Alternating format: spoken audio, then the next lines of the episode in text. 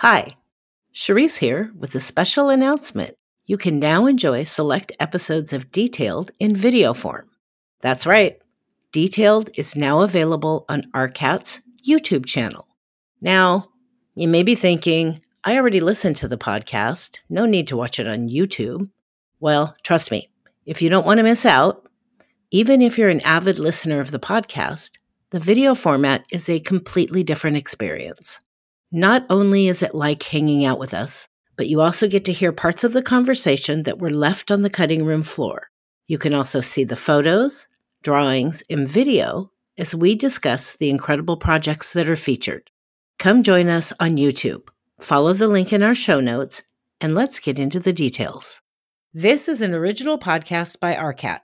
Try the number one most used website for finding building product information and save time and money. No registration is required with ARCAT, so try it today and get ahead on your next project. Visit arcat.com. That's A R C A T.com. It goes back to those same principles of really 21st century education centers around a student centered uh, educational experience, right? Where you put the students' needs first in terms of how they learn. Are they experience based? Is it hands on? Are they they learn best by reading by themselves. I mean, and these different spaces throughout the school provide different places for different modes of learning. We see them taking advantage of it. So it's that's been hugely gratifying. This is Detailed, an original podcast by ARCAT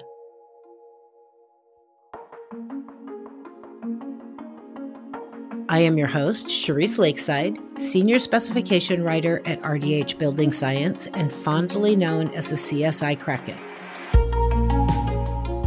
We will speak with professionals who share their insights into the most complex, interesting, and odd building conditions and the ingenuity it took to make it work. Join me as I pull back the curtain on the building industry and uncover the lessons learned. You'll gain valuable knowledge to help you better navigate your next project. Welcome to Detailed. The voice you heard in our intro is my guest and very good friend, Cam Featherstonhaugh, Senior Associate at TruexCullins Architecture and Interior Design in Burlington, Vermont.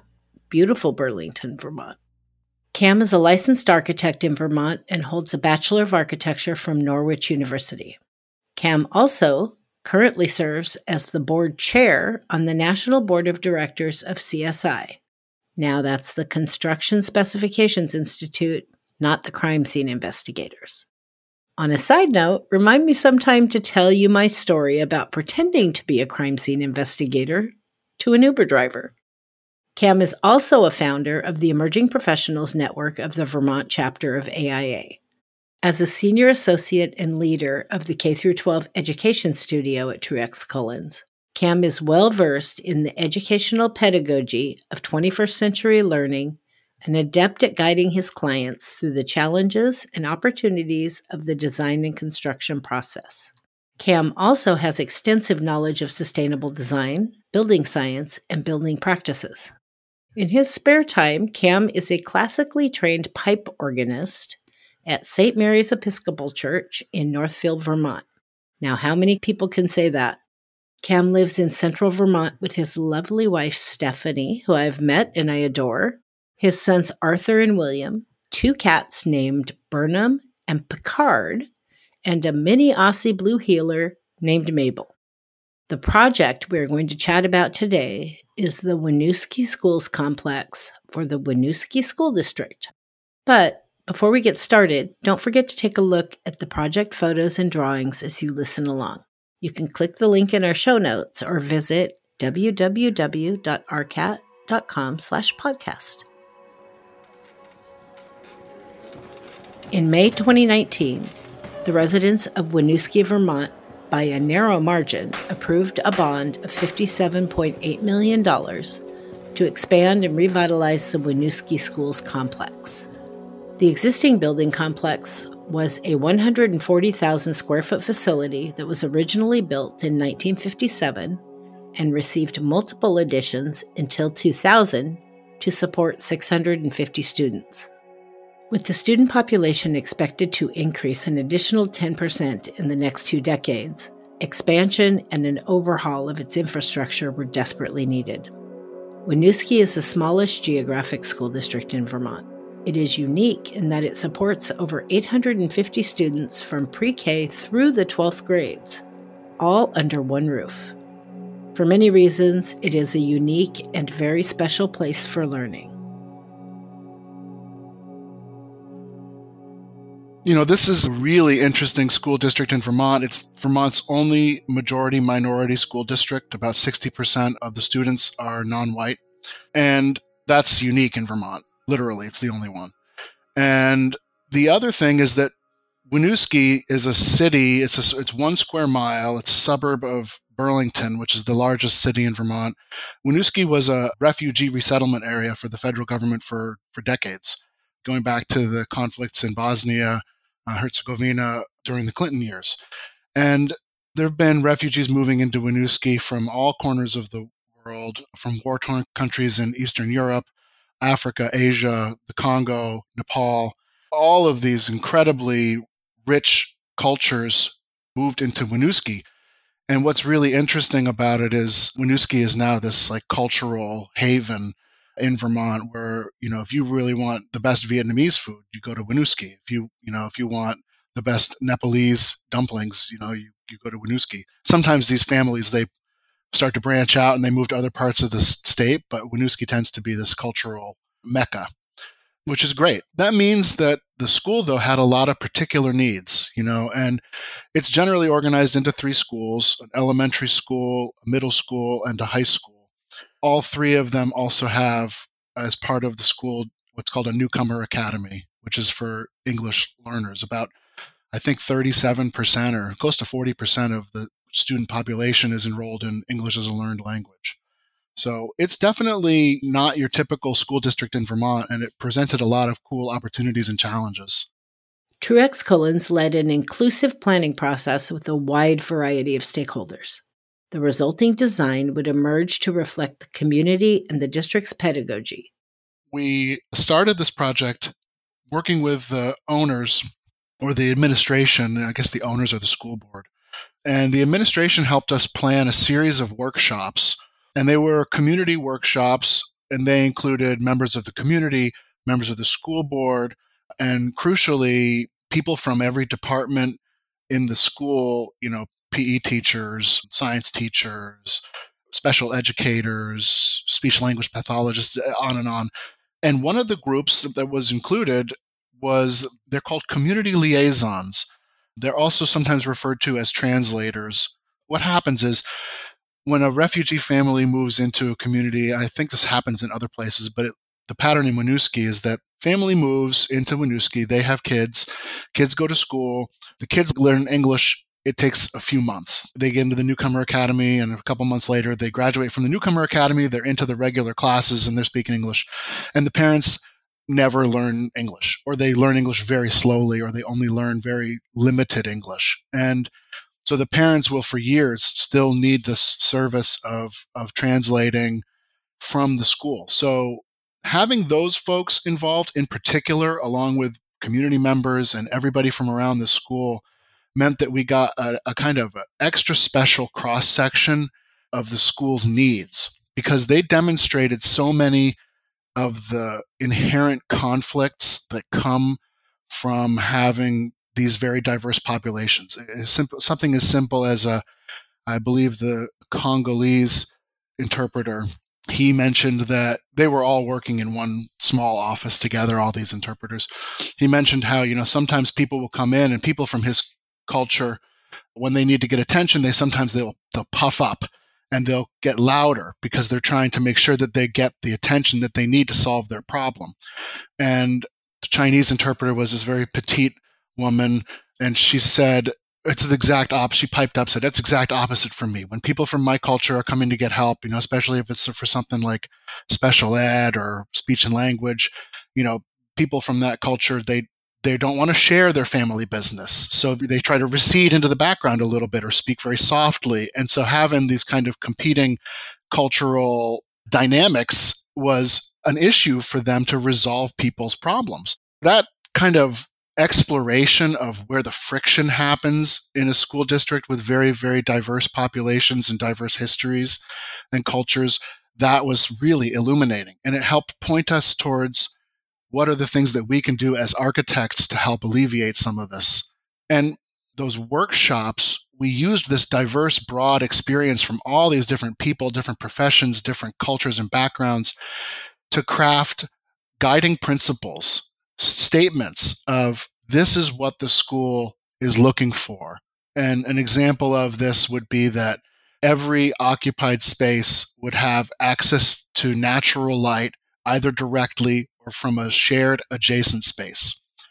That's one. And that's a very simple rubric to execute when you finalize your design or when you're working on your design. That informs how you lay things out, where they go, what has access to what. Another one was that the Winooski School District should be a welcoming place for all.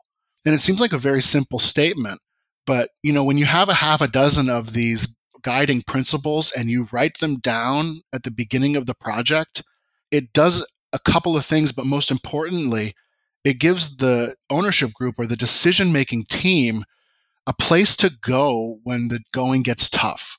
When you have to make decisions about cutting costs or cutting program or cutting access to services, what are the things that were most important to the entire community as a group?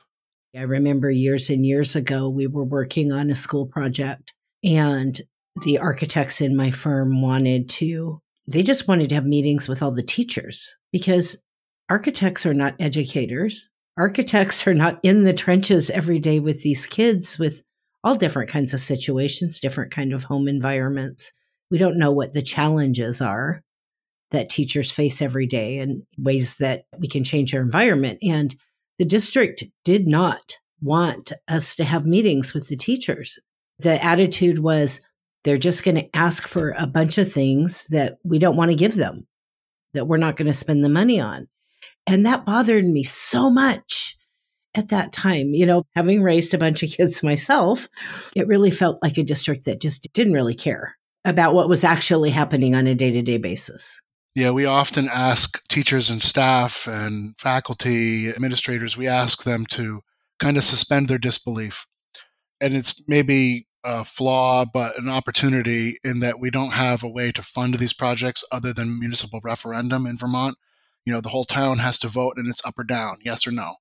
And the truth is that because we're doing a lot of this pre planning work when there's no funding available and we're trying to really figure out how big the project is, it does give us an opportunity to say, hey, you know what? This is your time to dream.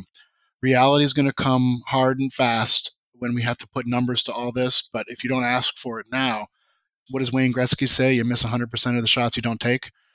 And it's stressful for the administrators. I do acknowledge that because we ask them to go through that process and say, what would be best? What would be ideal? And then, okay, let's get real about it. What can we actually do? But I think it opens up some possibilities and it kind of helps set an attitude on the owner side that, you know, we can do things, that great things are possible. The resulting design would renovate the 140,000 square feet of existing space and add another 75,000 square feet of new program space. The project thoroughly modernizes and transforms the aging district facility into a modern 21st century school while providing for the unique needs of the school and its growing population. the school itself is organized into you know three schools elementary middle school high school but within those schools they have teams so at the elementary school it's it's grade level based which is fairly typical at the middle school i think they have three grades but they're in two different teams and that's because they have multi-grade teams in middle school the high school is kind of one big team one of the things about this school is that the high school has a lower population per grade than the elementary and middle schools. This is a, a community that is often transitional for folks. So they'll move there as young families. It's less expensive than Burlington. And then as the parents get older and earning more money, they tend to move out of Winooski. So, but the team based design came through and it became one of the guiding principles that the design of the school shall support team based education. So, what that means is that we started to look at what are the teams and how are they organized. And it's not just the student teams, but it's also the faculty and administration teams. You know, so we have the school is a, is basically a lot of suites. And probably the biggest thing was we have these pods. And you've probably seen these before. These are like clusters of classrooms, and they're usually around a center space where people can gather. In this case, we kind of expanded that pod concept, which we've, we've seen. It was kind of big in the 90s, actually. We expanded this to have rooms that could be converted so they could be opened up with partitions into larger spaces, or they can be closed off. And these are very good, highly rated acoustic partitions. Acoustics was a huge concern for the population, particularly because uh, a lot of kids with special learning plans, a lot of kids needing special services, a lot of kids below the poverty line. There's just a lot of confidentiality issues. So these pods are convertible, but they also include a lot of small meeting rooms. And the small meeting rooms, there are a couple different sizes of them. They're specifically for special services teams. So, for instance, we have like a speech and language pathology team. They have an office suite that's in the middle of the school. And that's where those people's days begins and ends. You know, if you're a speech language pathologist, you bring your bag to your office, you put it down. But then when you meet with students, the old model was you go get the student, you walk them back to your office, you meet with them, you do your work, you bring them back to class. The new model is you go to the pod. If the kid or student has to leave the classroom, they come out, they go into one of these small meeting rooms that's in the pod. And this does two things. One, it, it saves time, it saves steps, and schools schedule to the minute. So that's in a big complex, it actually can save real instructional time. And the other thing that it does though is it keeps the team together. You know, that student doesn't leave the team space for their work. And same thing was true with kids who are who are needing special ed services, kids who need physical therapy, stuff like that, so that we can actually provide some of these services in the place where they are with the rest of the team and kind of minimize that time away from the team. I think it's been pretty successful so far because people enjoy the idea of having a space to do their work that's in the location where the kids already are. And it offered us some opportunity to do some other neat things. Like when you have these big clusters of classrooms, it's hard to get light into the middle, right? Daylight doesn't penetrate more than, you know, 20 feet or so into a building. So we're able to go to the kind of architectural vocabulary of mill buildings. Winooski is an old mill town. And we were able to go to the architectural vocabulary of mills and put sawtooth daylight monitors over these pods, which is nice. It means that those gathering spaces that are in the middle of those clusters of classrooms have taller ceilings, they open to daylight, they're well lit, they're very comfortable spaces to be. They provide some relief uh, spatially from the classrooms, which I mean, you know, they have like nine foot ceilings, but it's still nice to move from a place with ceilings to a place with a very high ceiling. It's you feel good when you do that. So, you know, that kind of team based approach and the idea that every team has its own gathering space, that was a huge organizing principle that we executed throughout the whole project. I did some special ed advocacy for a couple people close to me when my kids were younger and when I was younger. And one of the things I love about what you just said is one of the things when kids have special needs, whatever they are, whether it's it's English as a second language or speech therapy or needing to see the counselor or whatever, it always stood out when a kid had to get up and leave to go somewhere else in the building. I think that it often makes children feel different, more different than they want to feel, instead of you know, just walking out to the living room, so to speak, that general common area and doing your thing, you're staying kind of within your home. I would imagine in those cases, it reduces that feeling of feeling like an other or feeling like you're different, like when you have to go to the principal's office. We all noticed when somebody had to go to the principal's office. yeah. You know, everybody noticed when I had to go to the principal's oh, office. Oh, same. It's so great that you say that because, it, it, you know, I have to say that part of the whole impetus for these organizations and these structures, how we designed this building, comes from a place of wanting to remove or reduce stigma associated with any kind of difference. And these team spaces, these gathering spaces in the pod, these little meeting rooms, they're, they're for everybody. They're not just for kids with special needs. They're also for if a teacher is running group activities in their class, for instance, they might group, you know, break up their group of 20 into five groups. This can say, okay, why don't you take meeting room one? Why don't you take meeting room two? One group go out into the gathering space and, you know, one group can stay in here. So they can fill up the space with different uses and needs. And they're basically, you know, unscheduled small meeting rooms or small group instruction rooms. And it meant that we could put a, uh, a small English as a learned language classroom. It's really kind of like a big office with a teaching station. We can put one of those in every pod as well. Their goal, and I think they've accomplished this now, at the start of the project, their goal was to have one English as a learned language teacher for each team because there's, there's still that transition from kind of the newcomer academy. I don't know any English to I'm still learning English as a learned language, but I'm in the classroom with all the other students. So there was a lot of attention to that kind of reducing the stigma. And it came through in other areas of the design too. To meet the needs of this student body, the team researched and implemented trauma informed principles while being mindful of how attention to DE&I issues could make a more welcoming school environment. One of the things I really love about schools, probably my favorite part about being a school architect is that you get to design so many different types of spaces. You know, there's a little bit of everything. You've got business offices, classrooms, you know, gymnasiums, fitness studios, yoga rooms, performing arts centers, black box theaters, cafeterias, kitchens, cafes, like every project type in this school, including a full service health suite that actually has a dental office and a medical exam room. Again, because its population is, you know, needs these services in order to be ready to learn. You know, that's where all of this comes from too, is student readiness to learn. Probably the most consequential is the health suite. Actually, our congressional delegation, I think led by Bernie Sanders and Pat Leahy before he retired, secured, I think, a $600,000 earmark for the health services suite you know, and this is because it's hard to learn with a toothache, right? Right. You got to get these kids at least to a point where they can tolerate being in the school before they have a hope of learning. But you know, as part of this project, we did some pretty cool things. Probably one of the most innovative ideas that we had was we had to upgrade their auditorium. They had an auditorium that I think seated 225 kids.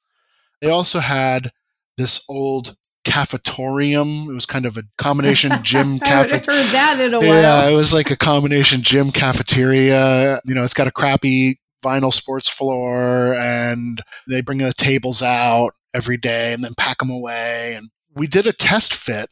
And we realized, oh, well, they want about 450 seats for their auditorium. We can fit just over 400 in this existing space that doesn't serve their needs.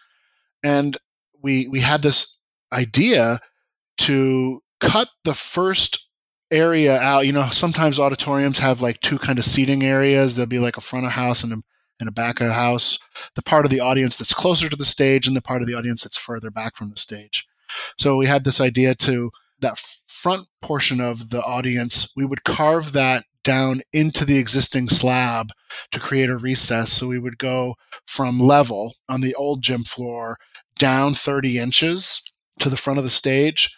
And then the back part of the house would be stadium seating. So we could get the kind of pseudo parabolic bowl seating effect for sight lines. But the other thing that it did was it made it so that the stage was at the same level as everything else. So that you could wheel a grand piano from the music room in, onto the stage through double doors without going up an incline or without a lift. And we have a big wide cross aisle that separates the front of the house from the back of the house. That's where the majority of the accessible seating is. So, you know, people who are in wheelchairs, they get, you know, prime seating right in the middle of the of the house. And people who are called up to stage who have physical disabilities or challenges, they don't have to navigate stairs, they don't have to navigate a lift. There's something dignifying about creating a space that everybody can use equally, where you don't have to have one particular type of vertical transit for just a single group of class of users. That was, in my mind, really successful because it kind of hit checked all those boxes. It got them the space they needed. It was a very dramatic upgrade of the, the level of performance space they could have, fits everyone they needed. It's a place that can be used with dignity by everybody. That was like a, a really successful thing that I, I would totally do that again if the opportunity came up. Also, as part of this project, we added a, a second full size gym. They have a lot, they have a strong basketball program, and they had hopes of maybe having AAU tournaments or something there. So they wanted to have two full size gyms with real wood floors. We thought that was, you know, spot on as far as meeting their program needs. There's always a conflict in schools, you know, and other school architects, I wonder if they'll f- have similar thoughts about this, but there's always this kind of scheduling conflict around the main spaces in a school. Who's using the gym? When? When are the cafeteria seatings happening, especially if those occur in a space that's also a gym?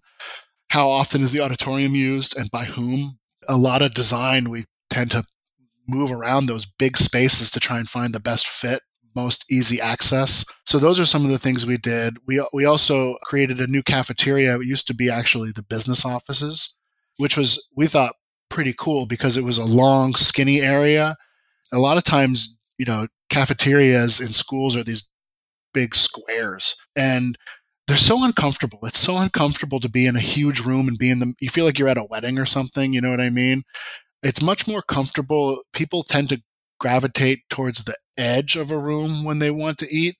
So having this long, skinny cafeteria space with a lot of edge and a lot of windows meant that there was a lot of more comfortable seating. It was kind of a, a scale, you know, even though it's 300 kids at a time, the scale of the space was a little smaller, more intimate. One of the most probably successful spaces in the building was what we call the high school hub right? So I had mentioned how every team had a gathering space, and the high school is really like one team. Uh, you know, it's it's a departmental model with the science and the math and, and history department and all those things. A teacher in the high school might teach every grade level at different times. And the high school hub, we decided that the high school was going to be in this old portion of the oldest portion of the building, built in 1957. And it's kind of this, uh, at the time, was a wonderful modernist building. Uh, the state architectural historian likes to call it the Vermont International style. yeah. By architect Julian Goodrich. He was a modernist at heart. He did a lot of things with brick and steel. And the whole building has this cool exoskeleton. It's but in Vermont, that's kind of a challenge, right? To put the building structure on the outside. Anyway, it's this two story building built in the 50s. You know, it's a workhorse, but it's old school with the ribbon windows and everything. Then we said, you know, what would be really cool is if we actually took a classroom out of this building and made a double height space. And then we can get natural light down into the middle of the first floor corridor. We can have this wonderful double height gathering space, and we put in it uh, a learning stair, which is something that some listeners may be familiar with or may have seen before. It's essentially looks like it might look like gigantic steps that are about the right height to seat on, and usually on one side or the other or both. There are actual person sized stairs so you can walk up to the different levels. We put a stair like that in this space, but we actually turned it 90 degrees. So it looks a little bit like a ziggurat. We called it the ziggurat the whole time we were designing it.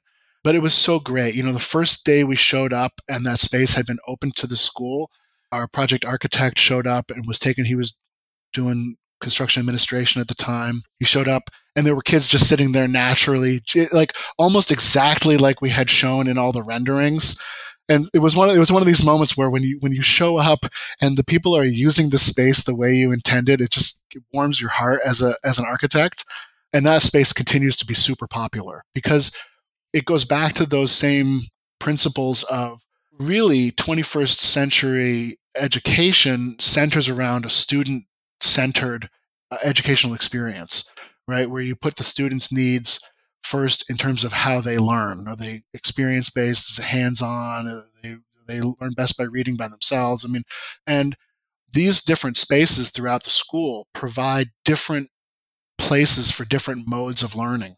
We see them taking advantage of it. So it's that's been hugely gratifying.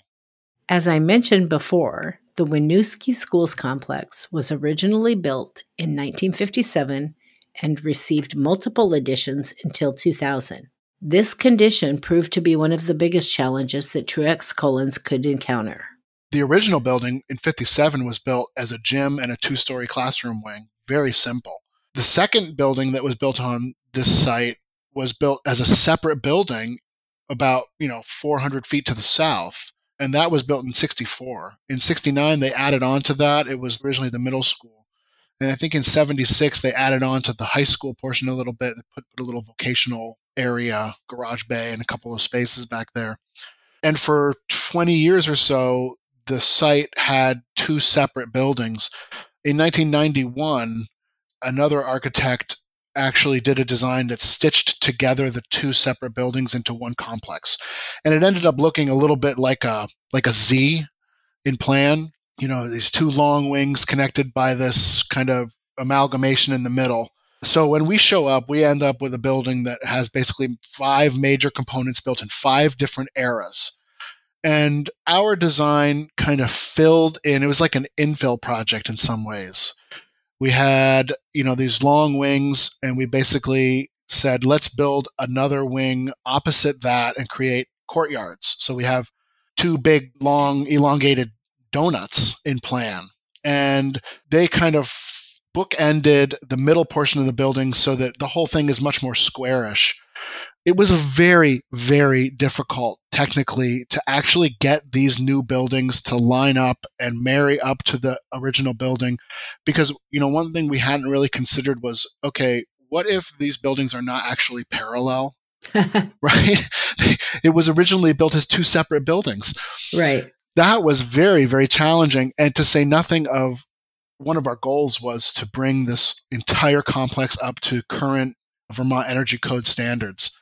And we were essentially upgrading five different buildings you know five different construction techniques five different sets of building systems different structural systems and they all spanned over a period of construction of 35 years. And trying to execute that level of upgrade to essentially six separate designs and keep it all coordinated and have things actually end up and land where you want them to is very, very difficult. How do you actually get the spaces to be where they want to be relative to the other spaces? An example is the community liaisons. They were working in a small office that was down at the end of a hallway, essentially, as far into the old building as you could get.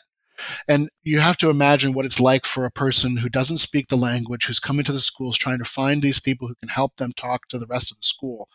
And they're trying to be directed to literally as far away in the building as you can, as many turns and as many hallways as are possible to be directed down.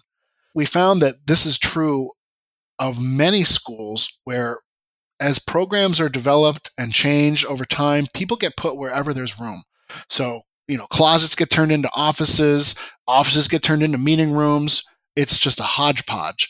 So to make this project work, we came up with the idea of having this be like a town center, right? So imagine the school is the community and we have to pull all of these important community functions into the middle of the building and make that like a mini town center.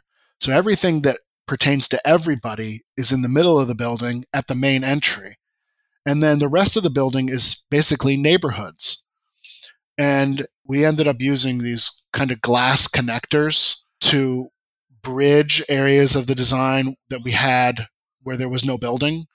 They create these wonderful moments of you have a courtyard on one side and a view to the playing fields on the other, or it, just the experience of saying, oh, I'm leaving this building, I'm passing through this threshold, I'm going through this glass connector, and I'm arriving in this other building, you know, from the high school to the middle school, for instance.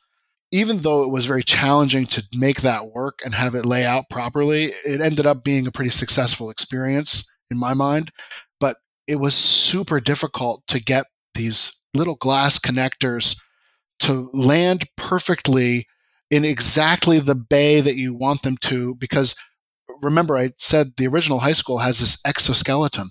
Right. so you can't just touch it wherever you want to. You have to be very careful about how you put another building, how you touch it because if you want the movement joints to to disappear for instance or you want to respect the rigor of that existing very visible exoskeleton getting those things, the contractor was worked miracles in my mind.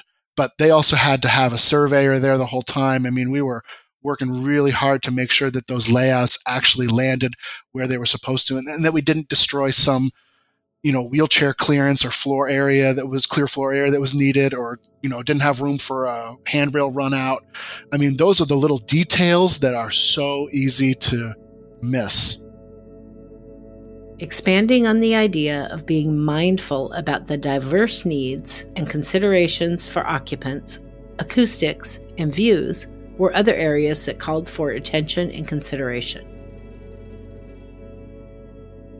The school district has had, you know, for instance, kids in school who not that long ago were in war torn areas and some of them were literally child soldiers and many of them come from war torn areas of the globe. And something as simple as, you know, a stack of textbooks being dropped can be triggering for these students and completely take them out of a space where they're able to learn. And, you know, there are a lot of things like relate to that, the sort of notion of being triggered into uh, memories of war. Another example was, and I never would have thought of this, you know, we often have requirements for fencing and screening a job site.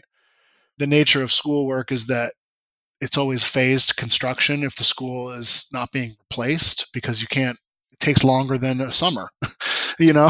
You need the school right you need the school right. So you always are cordoning off portions of the school moving kids around and there's like it's like the project within the project. And we never thought ahead of time that we should maybe screen those areas that are being worked on. But there were some reports that we got of students who were, were triggered by seeing the site of their parts of their school under construction. There's one area where you know the windows had been taken out and it was very dirty and messy and there was plastic on some windows but not others and it, the plastic was torn and it's blown in the breeze and it looked for all intents and purposes like a building that had been bombed out and you know that's like a, a thing we we didn't even consider until we heard about it on the back end but it made us think oh you know what? Actually just the idea that this is distracting to students in any way is something that means well maybe we should ask contractors to screen the job within the job so that when students are transiting from one part of the school to the other they're not you know distracted or drawn in or, or disturbed in some way by what they see. But yeah i mean the acoustics thing was the whole school had acoustic needs in terms of either isolating people for for confidential conversations or trying to deaden the noise so that it wasn't disruptive. This school happens to be directly under the flight path from Burlington International Airport, where they, under much controversy several years ago, relocated a squadron of F 35 fighters, which are, you know, we had an acoustician visit the site and he measured the volume of those F 35s at over 100 decibels at the ground. You know, so in terms of trying to provide an environment where students can be ready to learn and not distracted or not disturbed or triggered in some way was a big challenge. A ready to learn environment at its heart is a drive to create a positive learning environment for all our students. Key areas of this approach are safety, engagement, connectedness, and support. Through design, we can enact various strategies to support these goals, including through something as simple yet powerful as material selection. One thing, probably the biggest thing, and I think this is true for every school it became very apparent in this school because of the population served, but we really realized that we have to deinstitutionalize these spaces. And so other folks are probably already doing this, although it may be because there may not be enough masons in their area, for instance. That's also a challenge here. But we like to use impact resistant drywall for the wall construction, particularly corridors and sometimes classrooms, and you do it up to like eight feet or something like that.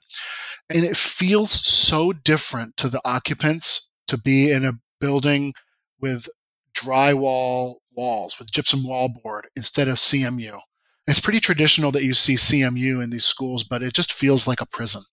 And I understand why. You know, when we ask reps, what's the hardest environment your materials are in, they always say public schools. That was a key thing that the occupants, particularly the teachers, are like, thank you so much. Another one is a material from a manufacturer named Forbo. You're probably familiar, others are probably familiar. And I don't know how innovative this is at this point. We've been doing it for a few years now, but they have a material called Flotex, which we're looking for competitors because it's like a miracle material for schools. It's a flocked, resilient flooring, and we can't seem to stain it. I mean, the thing that really gets the administrators and teachers is we'll bring a sample of it in with a Sharpie and an alcohol wipe, and I'll write their name in Sharpie and then take an alcohol wipe and clean it off. It's soft. It makes it so that people's Footfalls are quieter in corridors, which is a huge acoustic trigger for some people. And, and it holds up very well. We've had it in several schools now for, for I think we put it in the Williston Central School about five or six years ago. It still looks like the day it was put in. A word of word of warning, though, the yellow color is difficult to keep clean in schools. So it's beautiful, and I love it, and I love that we did it. But the maintenance people wish that we hadn't. I mentioned security as a key area of a ready to learn environment. Now, it is one of the primary points of discussion and contention for school design today. The Winooski Schools complex was no different, and TruexCullins had a well informed and balanced approach to their design. In this project, we hired a nationally known a security consultant to work with us to work with the school. Many security issues in schools are really operational as opposed to bricks and mortar. And some of its behaviors, leaving doors open, using those little wood blocks that are illegal. We did a couple of things. I'll, I'll walk through a couple of strategies. Number one is we have a single entry point for everybody. It's got what's called a, we call it a person trap. And it's basically a a big vestibule where the inner set of doors is always locked. And so people can get in the building, but they can't get past that first set of doors. And they get credentialed before they can enter the building. In the old arrangement, you know, you, you get buzzed in and then you're in the building. And if you have bad intentions, you're off and running. So that's number one. We did harden that vestibule area a bit. Not all the glass is bullet resistant, but we do have a bullet resistant transaction window for the person who's there just because they needed that to, to feel comfort. They needed that sense of security. The security consultant, Margolis Healy, was the consultant. They advised that as far as school shootings go, this still is a statistically, although it's very top of mind and obviously gets a lot of publicity. And don't get me wrong, one school shooting is one too many, and the number the number in this country is appalling. But they also cautioned that statistically, this is a very rare event in schools. And far more issues with school security and safety come from, for instance, non custodial parents. Not surprised there. Yeah.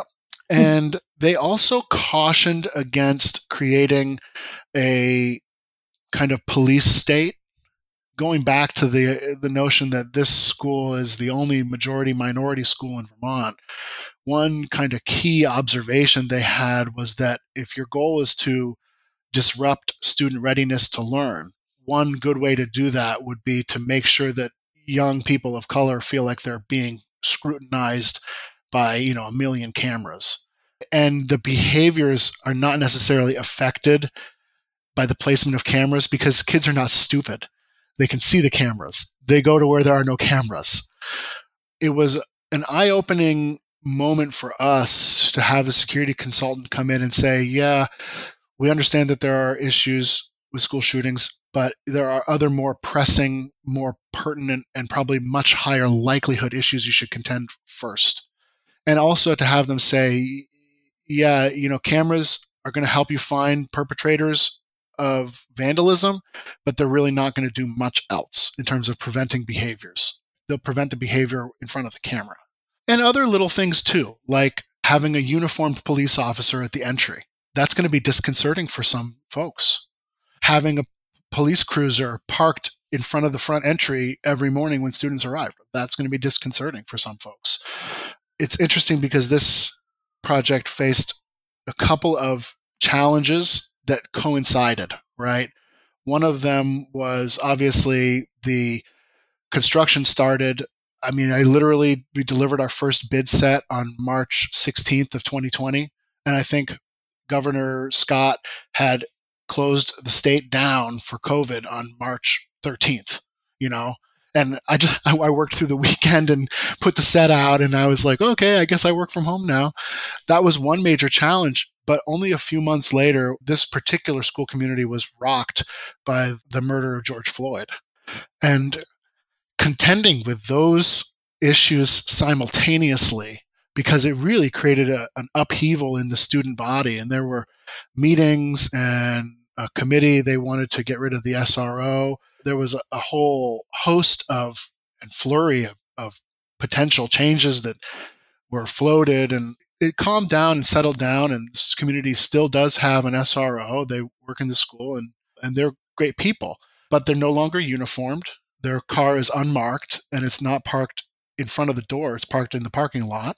Another detail related to this is we tend to use what's called we use an office lock set. It's the kind with the little tiny thumb turn right? You got the office lock set with the push button, and then you got the one with the little thumb turn. You can push in and turn it, and it stays unlocked. We use those on classrooms in combination with a mag hold open.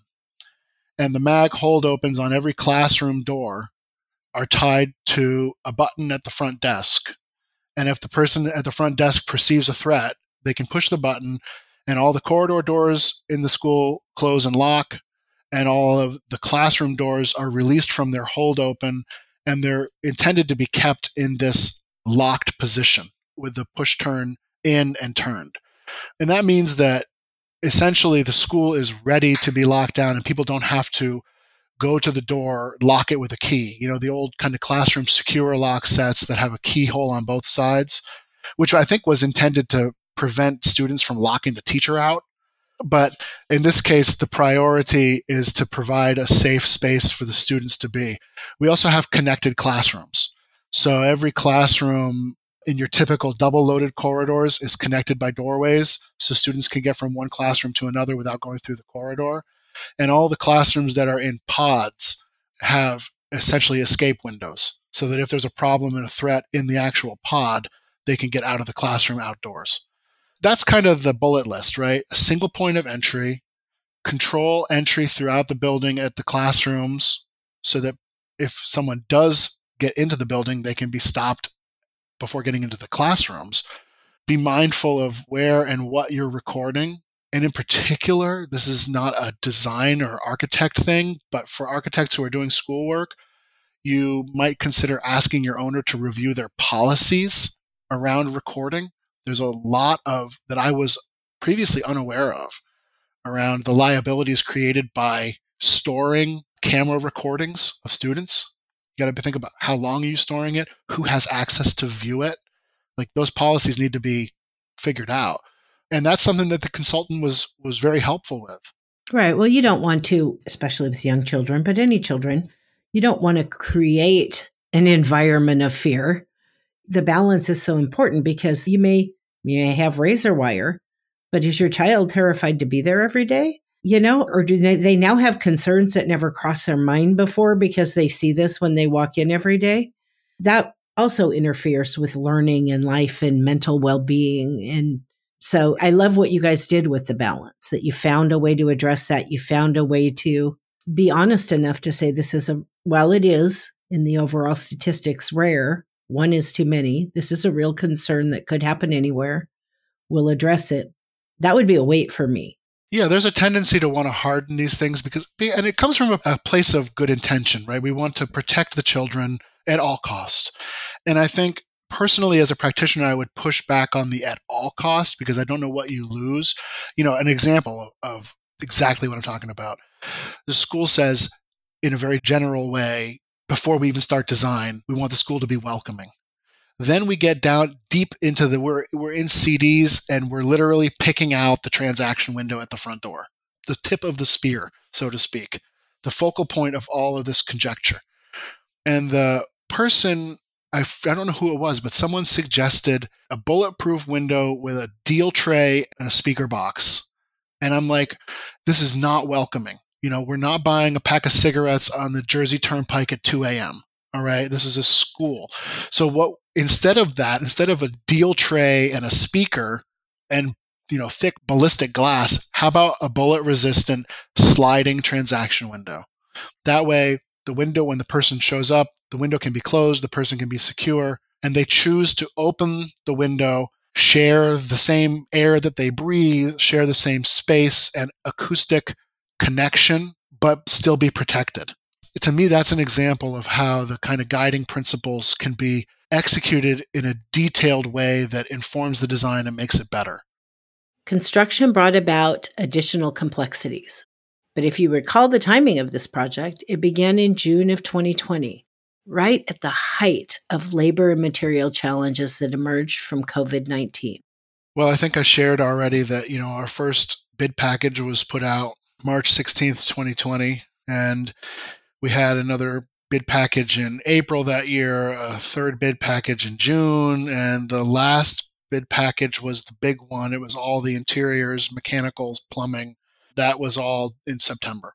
And the fourth bid package was significantly over budget, you know, to the tune of millions of dollars. Not surprised at that particular phase of COVID and what was going on in our industry. Exactly, exactly. And there was a tremendous amount of anxiety on the part of the construction team and procurement team around the availability of materials, the lead times of certain materials. We looked back and we found that two of the wings of the school had a ventilation system that was installed in like 2015. It was being replaced with a more efficient system as part of a holistic uh, design, but the equipment was not very old and was still very serviceable. So we said, let's keep this ventilation system in these two wings. It's still providing enough fresh air to meet code and it still works and the equipment's not old. And that provided enough space for us to basically keep the entire building program, to build all the spaces that they needed. We did have to make some compromises on some materials here and there, which is fine, not a big deal. We lost some thin brick in the Performing Arts Center and it's a painted wall instead. It still looks beautiful. So there was some kind of things that shook out like that. Generally, though, the construction process, although it took longer than was planned, it did work out very well in this project. And this is something that I, we would do again. You know, they built all the new spaces first so that they could move kids into those spaces and free up some space to renovate. That's pretty standard, I would think, way of operating. What it did, it presented some interesting challenges in terms of egress during construction because, and it also created some very, you know, not the greatest situations for transit from one part of the campus to the other. Because when you add on to a building like this, you're adding onto the edge, right? Almost always. So now you can move people out of the middle into the edge but if they have to get anywhere, they have to get from an edge to an edge. I was just going to say, but how do you get from edge to edge? Right. So that was, you know, we had covered walkways that are outdoors. We had, you know, cordoned off sections that were ostensibly inside a construction zone, but they're plasticed off and, you know, are covered with plywood so you don't have things dropping on you. So it was very convoluted occupancy. That is something that I, I think want to think more carefully about in the future because essentially the contractor takes on the responsibility of sequencing, scheduling, coordination, means and methods, and all that stuff. But I think we can set folks up for success if we think about, you know, I realized like we really needed a connector in the back of the project. Like we have all these connectors to get from one part of the building to the other. If we had just had a connector in the back of the project, so many challenges could have been avoided in terms of the occupancy during construction.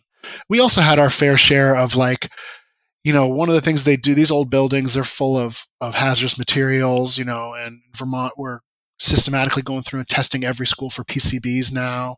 And there's always asbestos. There's, you know, there's usually flooring issues, window caulk. And we find increasingly in these older schools, we find areas where they use vermiculite. Oh, okay. That's I haven't heard that one in a long time. Yeah, it, it, it oftentimes around the entryways for whatever reason they were using vermiculite in brick cavities. Maybe it's unique to this part of the country, but that's kind of the, most disruptive thing. You get a call one day and the contractor's like, I found asbestos. I'm not working in there now until you get it taken care of. And there's always this kind of um, multiple contractors because the owner will have their abatement contractor working alongside of the actual contractor. That kind of interaction is is always you'd have to drop everything and just deal with that. During construction, the team made some great decisions like contracting a building envelope commissioning agent. This particular envelope commissioning agent does a lot of work with theatrical fog. So they'll do first instance testing. We basically come up with a list of here are the all the different conditions that need to be tested. And it was a long list because of all the ex- existing different conditions in this building, but they go out and they schedule with the contractor times to go out. They cordon off a portion of the building, they plastic it all off, and they put a theatrical fog machine in it. And then they go outside and they watch and they look for fog leaking through gaps in the construction. And then they come up with measures to try and address that. And it was super successful in this project. We ended up with a, a total building blower door test of 0.152 CFM at 50 pascals, cubic feet per minute, at 50 pascals of, of square foot of envelope. So that's I think nowadays in Vermont, we actually have to test at CFM 75 for the new energy code, but it used to be CFM 50. And 0.152, our net zero standard used to be 0.15. So 0.152 is, is an incredibly low number for an existing building of this size. And really, it comes down to, you know, a diligent contracting team who did a great job and a good building envelope commissioning agent who knew where to look and what issues to try and resolve. And that's great because you know we had been holding a number pretty close to that in our energy model.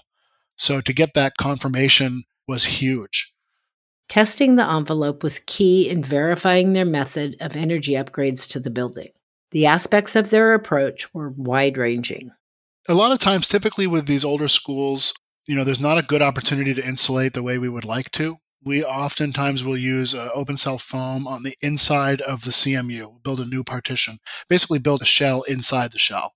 And that seems to work pretty well. Although spray foam is not our favorite product, it's one of the only products that really works in this way for these types of buildings. So we, we will deploy, you know, three inches or so of, of open cell foam around the entire building perimeter.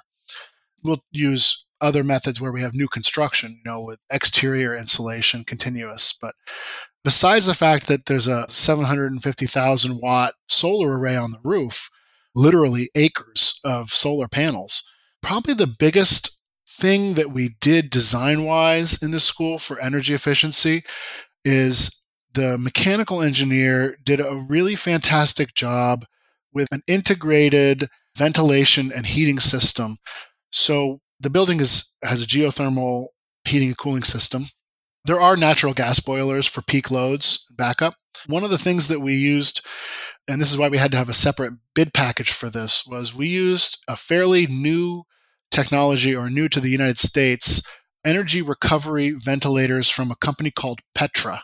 They're manufacturing these units in Jordan.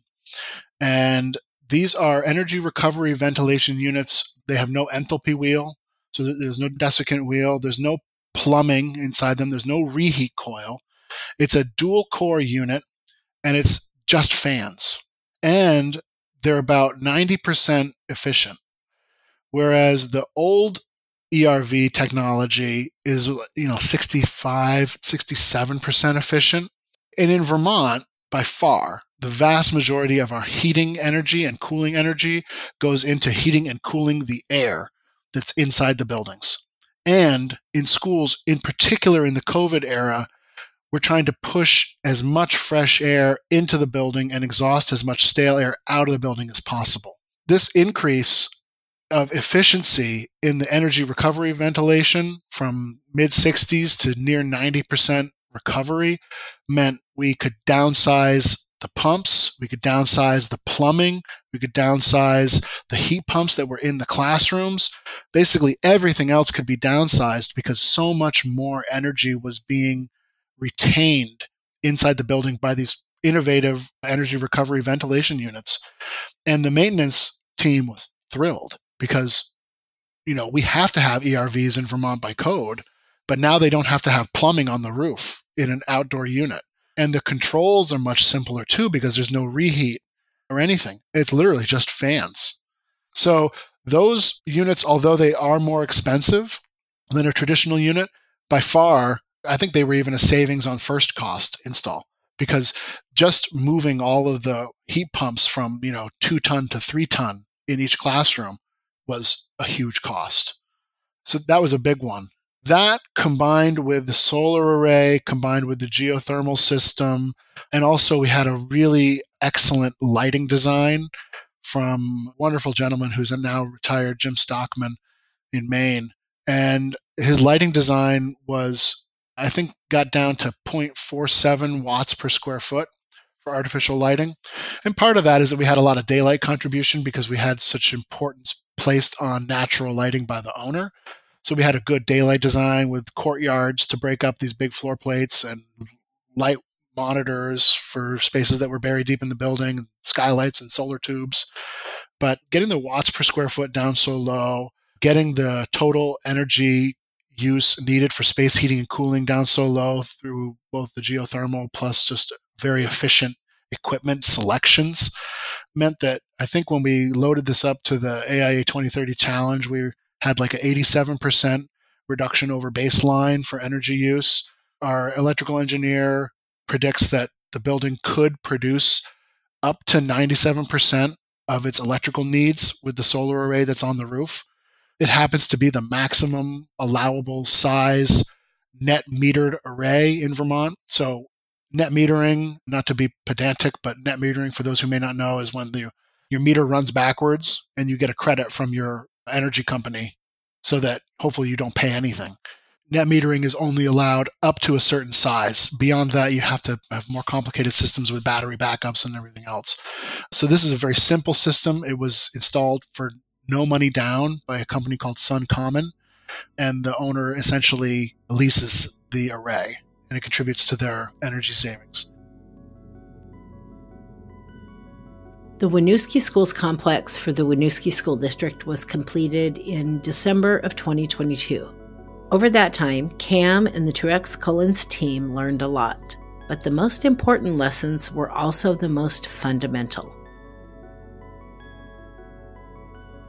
Two things, right? Number one is slow down. The best ideas, the most successful projects, they come from the clients who have vision. And this is tough for me. You have to slow down, you have to be quiet. You have to leave space for the owners, for the clients to really articulate their vision. And then that's your opportunity to be clever and to solve those problems in innovative and interesting ways. And it's only for that dedication to the original guiding principles that the project was successful in the first place, you know. And in that vein, the second thing is is write it down. Write it down. Everything. Write down what your what your vision is. Write down what your challenges are. Write down what your tasks are. Write down what people agree to. Write down what they don't agree to. You know, one of the things, particularly with this work, when I interviewed for this project, I had a one year old and you know this project just ended and he's in first grade. And these types of projects that are very long and very community oriented they oftentimes outlast administrators or principals or teachers or or school board members. And you have to have a digestible and cogent record of what people wanted and what they agreed to. I did not do enough of that but thankfully, the things that we did write down were of such value and importance that they, they carried the day. You know, you can get through the rest, but boy, I can't say enough of really, particularly trying to articulate and record the team's goals. You'll come back to it over and over again. Before we close out this episode, I always try to gain some additional insight from our guests about the greater industry. With Cam currently serving on the National Board of Directors of CSI as the board chair, I wanted to know what drove his commitment to the Construction Specifications Institute. CSI is an organization that just has my heart. And it really goes back to kind of two things, two big formative things for me. Number one, I, I mentioned earlier, I did my thesis on music and architecture. And I've always had this affinity for multidisciplinary thinking. I've said for a long time that innovation is what happens when people have, with different disciplines, have to work together. Like, you know, hands free soap dispensers is a combination of people who know about germs and people who know about dispensing soap. right. Right. So I've always been been just enthralled by the idea that we can learn from other disciplines and other people, maybe even more than from our own expertise. And the other was that when I was in college, I left school. I was a very poor student. I left school, got a job working with a, a road construction company, and I was a fence laborer. I was literally digging holes and carrying buckets of concrete. And I did that for several years. I worked my way through college. I went back to school because I realized I had an opportunity, I couldn't squander it. So I worked my way through school. I actually stayed on the construction crew for a couple years after school. And ever since those days, I've realized, you know, going to school for architecture and then working with a bunch of laborers, you know, most of them are felons without a driver's license. I realized that, you know, no matter who draws the drawings, it's folks out in the field with hammers and shovels and squares and tape measures. They actually make things happen. I mean, I play a part as a designer, and it's an important role and one that I treasure and honor. But the people who build the buildings, who make the thing come alive, they have such power and they deserve our respect and admiration for the work that they do. And the one thing about CSI that I keep coming back to is that no matter who you are in the organization, first of all, it's open to everyone in the AECO industry, no matter what you do lawyers, engineers, architects, specifiers, contractors, product reps, manufacturers, etc. So it's kind of like a, I like to think of it like King Arthur's Knights of the Round Table, but for construction. Right. You know, where we all sit in a egalitarian setting and have equal authority and respect. But principally, it offers me that space where people are respected for the things that they do and we value the expertise that other disciplines bring to our work because as an architect i can never know all the things that i'm supposed to know or that people think i should know i have to have a cadre of trusted experts trusted advisors who know so much more about the things that they deal with on a daily basis than I do. So if I have a question about windows, I got a window guy. If I have a question about roofing, I got several roofing guys. If I got a question about masonry, I've got, you know, a half dozen experts that I can ask questions of and they help me be better at my job.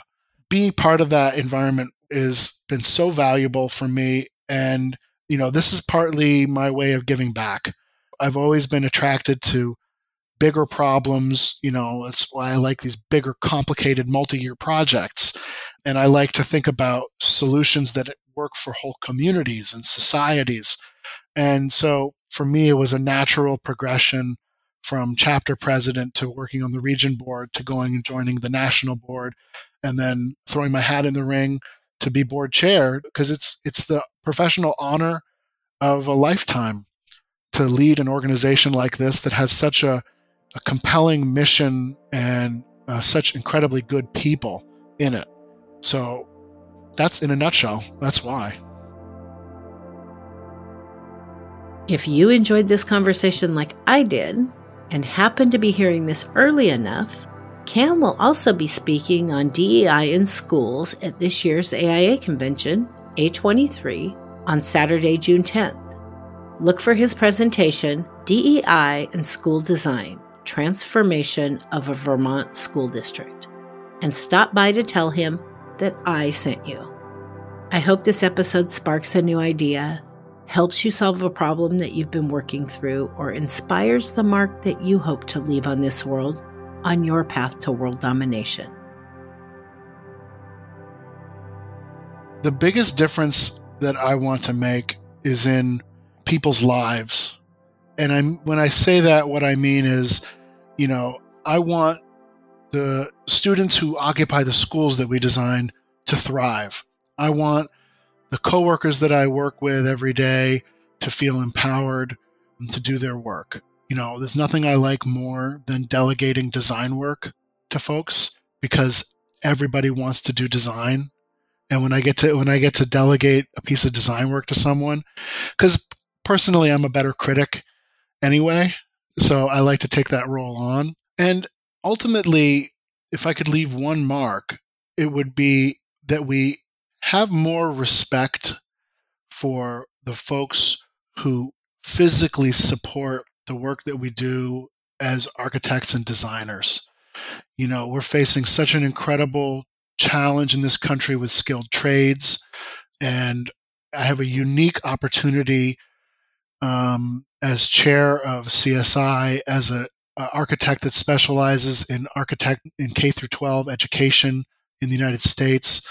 Such an incredible opportunity to really lean into the notion that all these people who contribute are valuable. The trades are so necessary and they're great careers. And we need to emphasize that.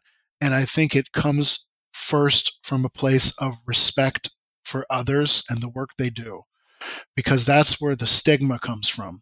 And as someone who spent a significant portion of my adult life getting out of work, being very dirty, you know, fluorescent yellow t shirt, covered in grease, hands dirty, smelling bad, sweat so bad my wallet is soaked in my pants. You get out of work and you go to the store and you buy a six pack of Bud, and people just kind of look you up and down, and you can feel the judgment. And going from that to getting out of work in my button down and slacks and dress shoes and buying a bottle of wine, the f- feelings of judgment that you get, and maybe this is my neuroses, but the feelings of judgment that I perceived were so fundamentally different. And I believe that that stigma and that judgment is what keeps people away from those very necessary jobs that we do. And, you know, it's like we need to do more to encourage the young people in this country to do the work that we need to be done. And we, we have to respect their choices to do that. Thanks for listening. If you enjoyed this episode and want to learn more, visit arcat.com forward slash podcast to see photos, details, and more related project and product information that we discussed today. While you're there, take a look around arcat.com. For over 30 years, ARCAT has been the resource for AEC professionals to find the right products for their project. Try ARCAT and see how their tools can save you time and money and help you get ahead on your next project. Visit arcat.com. That's A R C A T.com. If you enjoyed the show, you can support us by subscribing, leaving a five star rating and review on Apple Podcasts, and sharing this with your friends. Thanks again for listening. We'll be back to share more stories and lessons learned to help you navigate your next project.